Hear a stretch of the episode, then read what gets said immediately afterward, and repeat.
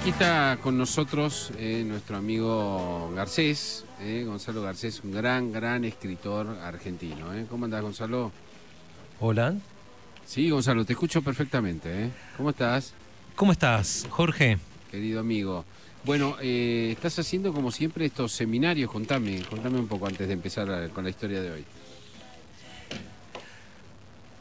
Hola. Sí, ¿me oís, Gonzalo? Sí, Acá estoy, Jorge. Ah, bueno, no, te quería preguntar por tu seminario, cómo, contame antes que nada el seminario que estás dando con Maxi Tomás. Bueno, es un seminario sobre los mundos de Abelardo Castillo, ¿eh? que damos el 12 y 13 de marzo a las 18.30. Bueno, lindísimo, lindísimo eso. Bueno, ¿qué, me vas a contar una historia extraordinaria, yo ya, ya lo sé, pero bueno. Arranque usted, adelante. Mira, Jorge, la canción de hoy tiene que ver con una. La canción, la historia de hoy, tiene que ver con una canción de Bob Dylan. Una canción que siempre me fascinó, seguramente vos la conocés. Es una que se llama Balada para un hombre flaco. ¿eh? Que es una canción muy siniestra que habla de un hombre que no entiende qué está pasando. Y bueno, Dylan en esa eh, canción lo, lo, va poniendo como en diferentes situaciones absurdas, angustiantes, y cada vez en el estribillo repite, porque algo está pasando, Mr. Jones, pero no sabes qué es. Y siempre me interesó porque algunos interpretan esto como el relato de un brote psicótico, ¿no? Y yo creo que no. Yo creo que esa canción habla simplemente de alguien que perdió el contacto con la realidad. Pero no porque esté loco, porque no quiere verla. Digamos, podría ser casi un político oficialista de la Argentina de hoy. O, se me ocurrió, podría ser un personaje histórico como Luis XVI, el último rey de Francia antes de la Revolución Francesa. Y podría ser Luis XVI cuando ya estaba en la cárcel, cuando estaba esperando para ser ejecutado y seguía sin entender por qué su país ya no lo quería. O sea, yo te propongo esto, Jorge, hagamos la prueba. Hablemosle a ese rey como lo haría Bob Dylan. Eh, Dylan le diría, acá estás, Luis. ¿eh? Acá estás, último de la dinastía de los Capetos, sin, sin trono y sin corona. Estás en la cárcel del templo y, todavía no entendés por qué, ¿no es cierto? No, no entendiste eh, cuando ocupaste el trono y te dijeron que el reino de Francia estaba en bancarrota, estaba en bancarrota de tanto gastar el dinero que no tenía, y no lo entendiste tampoco cuando ordenaste que en vez de gastar un poco menos en guerras o en palacios o en caprichos, bueno, eh, en vez de gastar menos, subiste los impuestos y obligaste a los que ya no tenían para comer ni, para tener leña en invierno, los que pasaban todo tipo de penurias, los obligaste a pagar más todavía. Creo que así le hablaría Bob Dylan y le diría, ¿te acordás, eh, Luis XVI, de aquel día en que saliste de tu carruaje eh, desde Versalles y, al borde del camino te miraban chicos descalzos, harapientos. ¿Te acordás? ¿Te acordás cómo cerraste la cortina para no tener que mirarlos? ¿Y por qué ibas a mirarlos? ¿Por qué ibas a mirarlos si la iglesia de Francia afirmaba, como todas las iglesias, que la pobreza es buena, porque abre el reino de los cielos? Eh, pensabas, Luis, que la iglesia, ahora o, dentro de 200 años, siempre iba a halagar a los pobres para que aceptaran seguir siendo pobres. Bueno, y en eso eh, por lo menos no se equivocaba, ¿no? Y ahora, le diría Bob Dylan, algo está pasando, pero no sabes qué es. Pero Luis, Luis XVI, ¿por qué estabas tan seguro de tu derecho? ¿Por qué creías siempre tener el bien de tu lado? ¿Eh? Bueno, lo creías porque, por una razón muy simple, porque llevabas el nombre de tu abuelo, de Luis XV, porque el derecho divino dice que el alma del monarca, ¿no es cierto?, fue elegida por Dios. Y por eso el monarca no le debe explicaciones a nadie, a ninguna institución terrestre por lo menos, solamente a Dios. Y por eso el rey es bueno, porque, claro, ¿cómo si no fuera bueno lo habría elegido Dios, no? Pero qué locura y qué arrogancia, Luis. Por suerte en el futuro nadie va a creer que llevar el apellido de un ex gobernante otorga derechos, ¿no? Y, bueno, nadie va a creer que un gobierno es bueno solo porque afirma representar a Dios o, la bondad del pueblo, no importa. No, no, no. Claramente en el futuro cada gobierno será juzgado por sus actos, ¿no? Y, si un gobierno se llama popular, por ejemplo, pero tiene a la mitad del país en la pobreza, o, dispara contra la gente que protesta, o, o se apropia de alimentos o de medicinas que la gente necesita, bueno, se lo llamará tiranía. ¿No? O bueno, tal vez no. No sé, tal vez haya que esperar un poco más, pero sigue diciendo Bob Dylan, hoy, Luis XVI, te llaman tirano. Y hoy la Asamblea Nacional te condenó a muerte.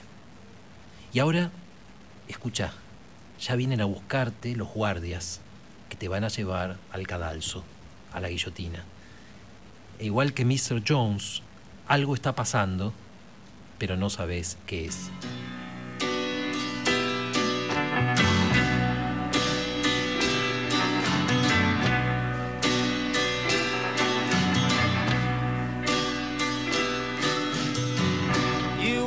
Into the room with your pencil in your hand.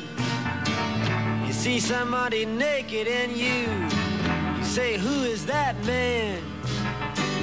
You try so hard, but you don't understand just what you will say when you get home. Because something is happening here, but you don't know what it is. Do you, Mr. Jones?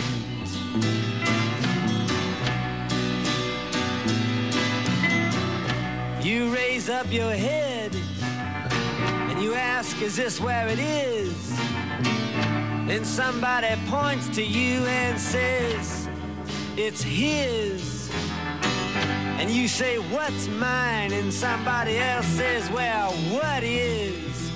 And you say, Oh my God, am I here all alone? But something is happening and you don't know what it is. Do you, Mr. Jones? Qué temón, ¿eh? Qué temón, impresionante. Bueno. Qué temón siniestro, ¿no te parece? Bueno, sigamos imaginando, si te parece, lo que Bob Dylan le dice a Luis XVI eh, el día que lo van a llevar a la guillotina.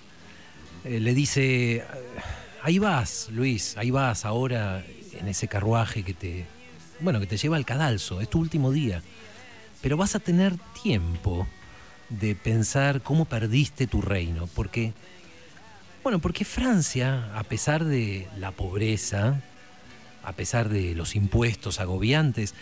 Ojo, Francia respetaba todavía a su rey. Pero ¿cómo iban a respetar a un rey que hace trampas, Luis? Acordate, acordate lo que pasó a comienzos de 1789. ¿eh? Eh, la crisis en ese momento era, era muy grande. te, te aconsejaron tus ministros que convoques a los estados generales que era, bueno, lo más parecido a un parlamento que había en ese momento en Francia. Ahí estaban representados supuestamente todos, estaban representados la nobleza, el clero y el pueblo. Pero claro, eh, la nobleza y el clero representaban al 5% de la sociedad y el pueblo al 95%.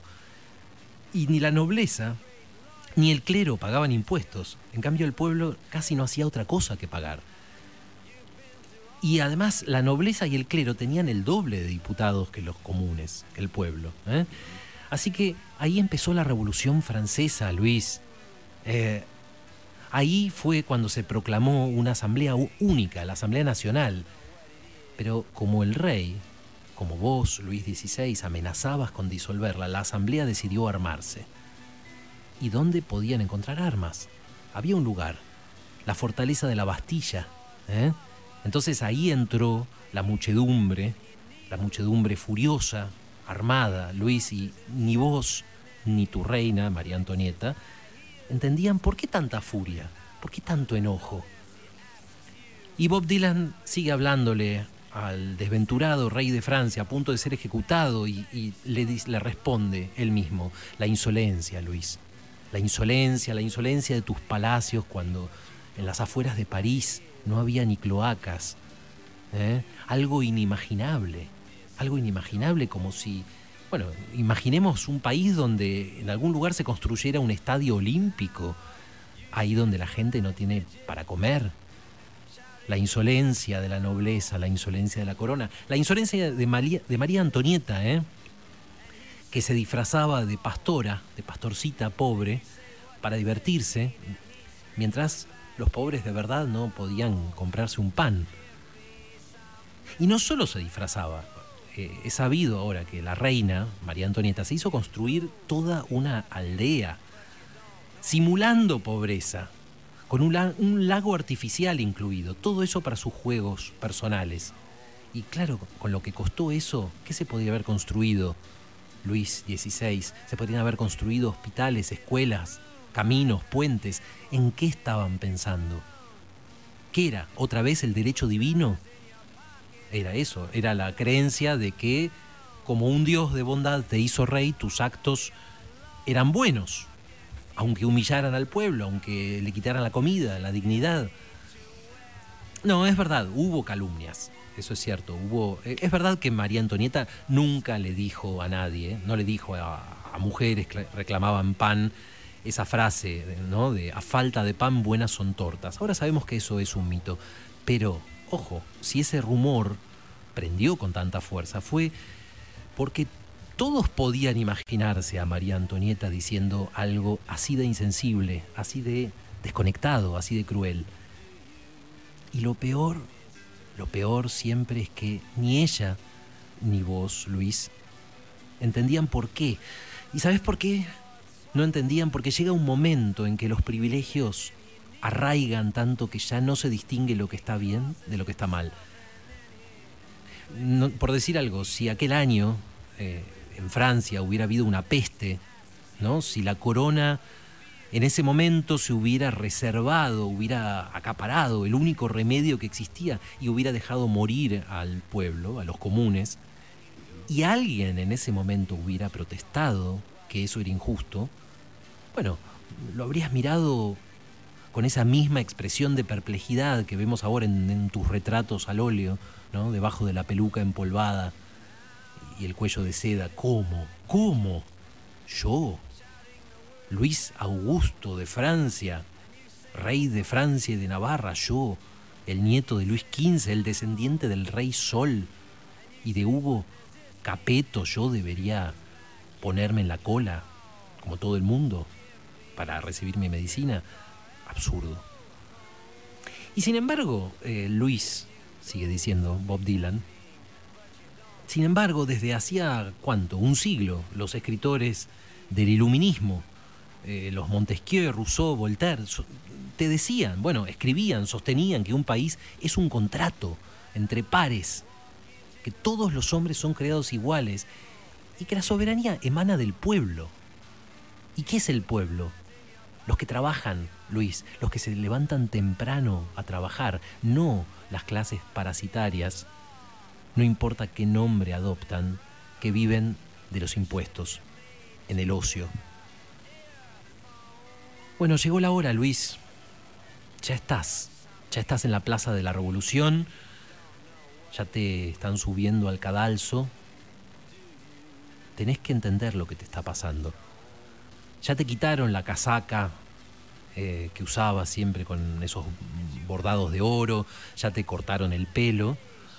Eh, ya te cortaron el cuello de seda de tu camisa para que la hoja de la guillotina cuando caiga, caiga más limpiamente.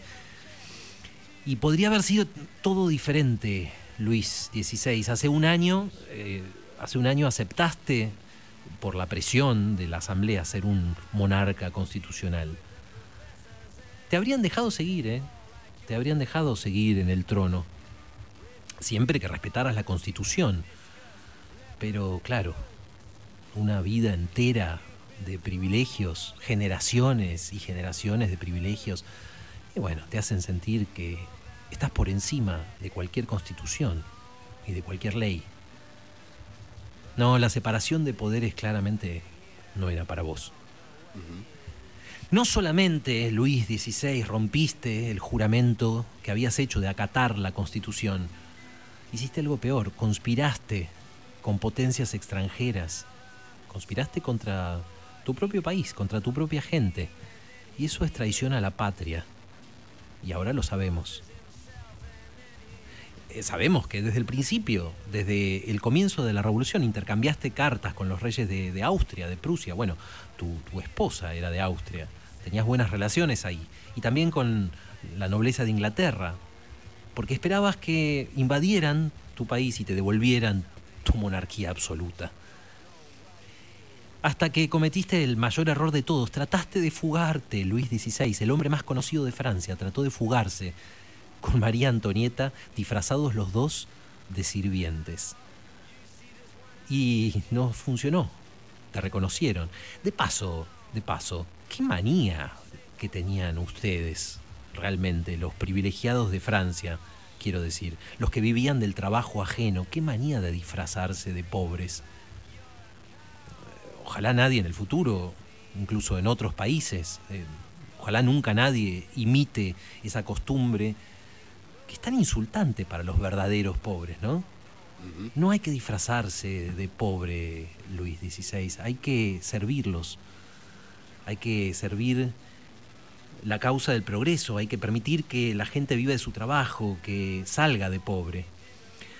Pero no importa, ahora es tarde para hacer esas reflexiones. El hecho es que te reconocieron. te reconocieron por tu cara, tu cara en las monedas. Y te devolvieron a París, custodiado. Y ahí la asamblea te condenó. Te condenó a muerte. Eh, hablando de eso, Tal vez dentro... Un final impresionante, un final impresionante. Está todo en María Antonieta Stefan Zweig, entre otros lugares, pero ese es el, el lugar para mí, ¿no? Realmente. E, ese es. Y ahora podemos eh, recordar que, el, eh, uno de los últimos años antes de la revolución, una vez eh, Luis XVI paró en un colegio y había una tradición que era que algún alumno le recitara una composición en latín. Y un alumno lo hizo y claro, Luis no prestó atención, no estaba acostumbrado a prestar atención a nadie, por lo menos no a los comunes. Pero el chico que le recitó esa composición en latín se llamaba Maximilien Robespierre. Y en este momento, mientras Dylan le dice las últimas palabras a, a Luis XVI antes de que caiga la guillotina, es Maximilian Robespierre, el hombre fuerte de la revolución que ordena su muerte.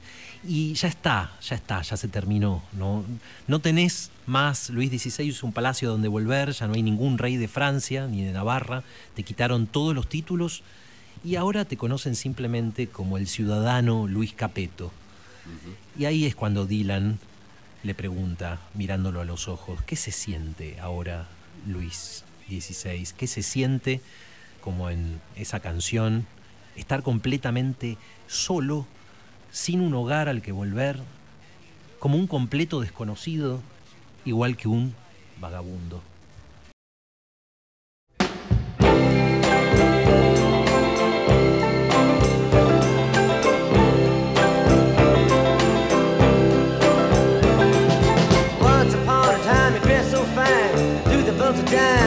Right.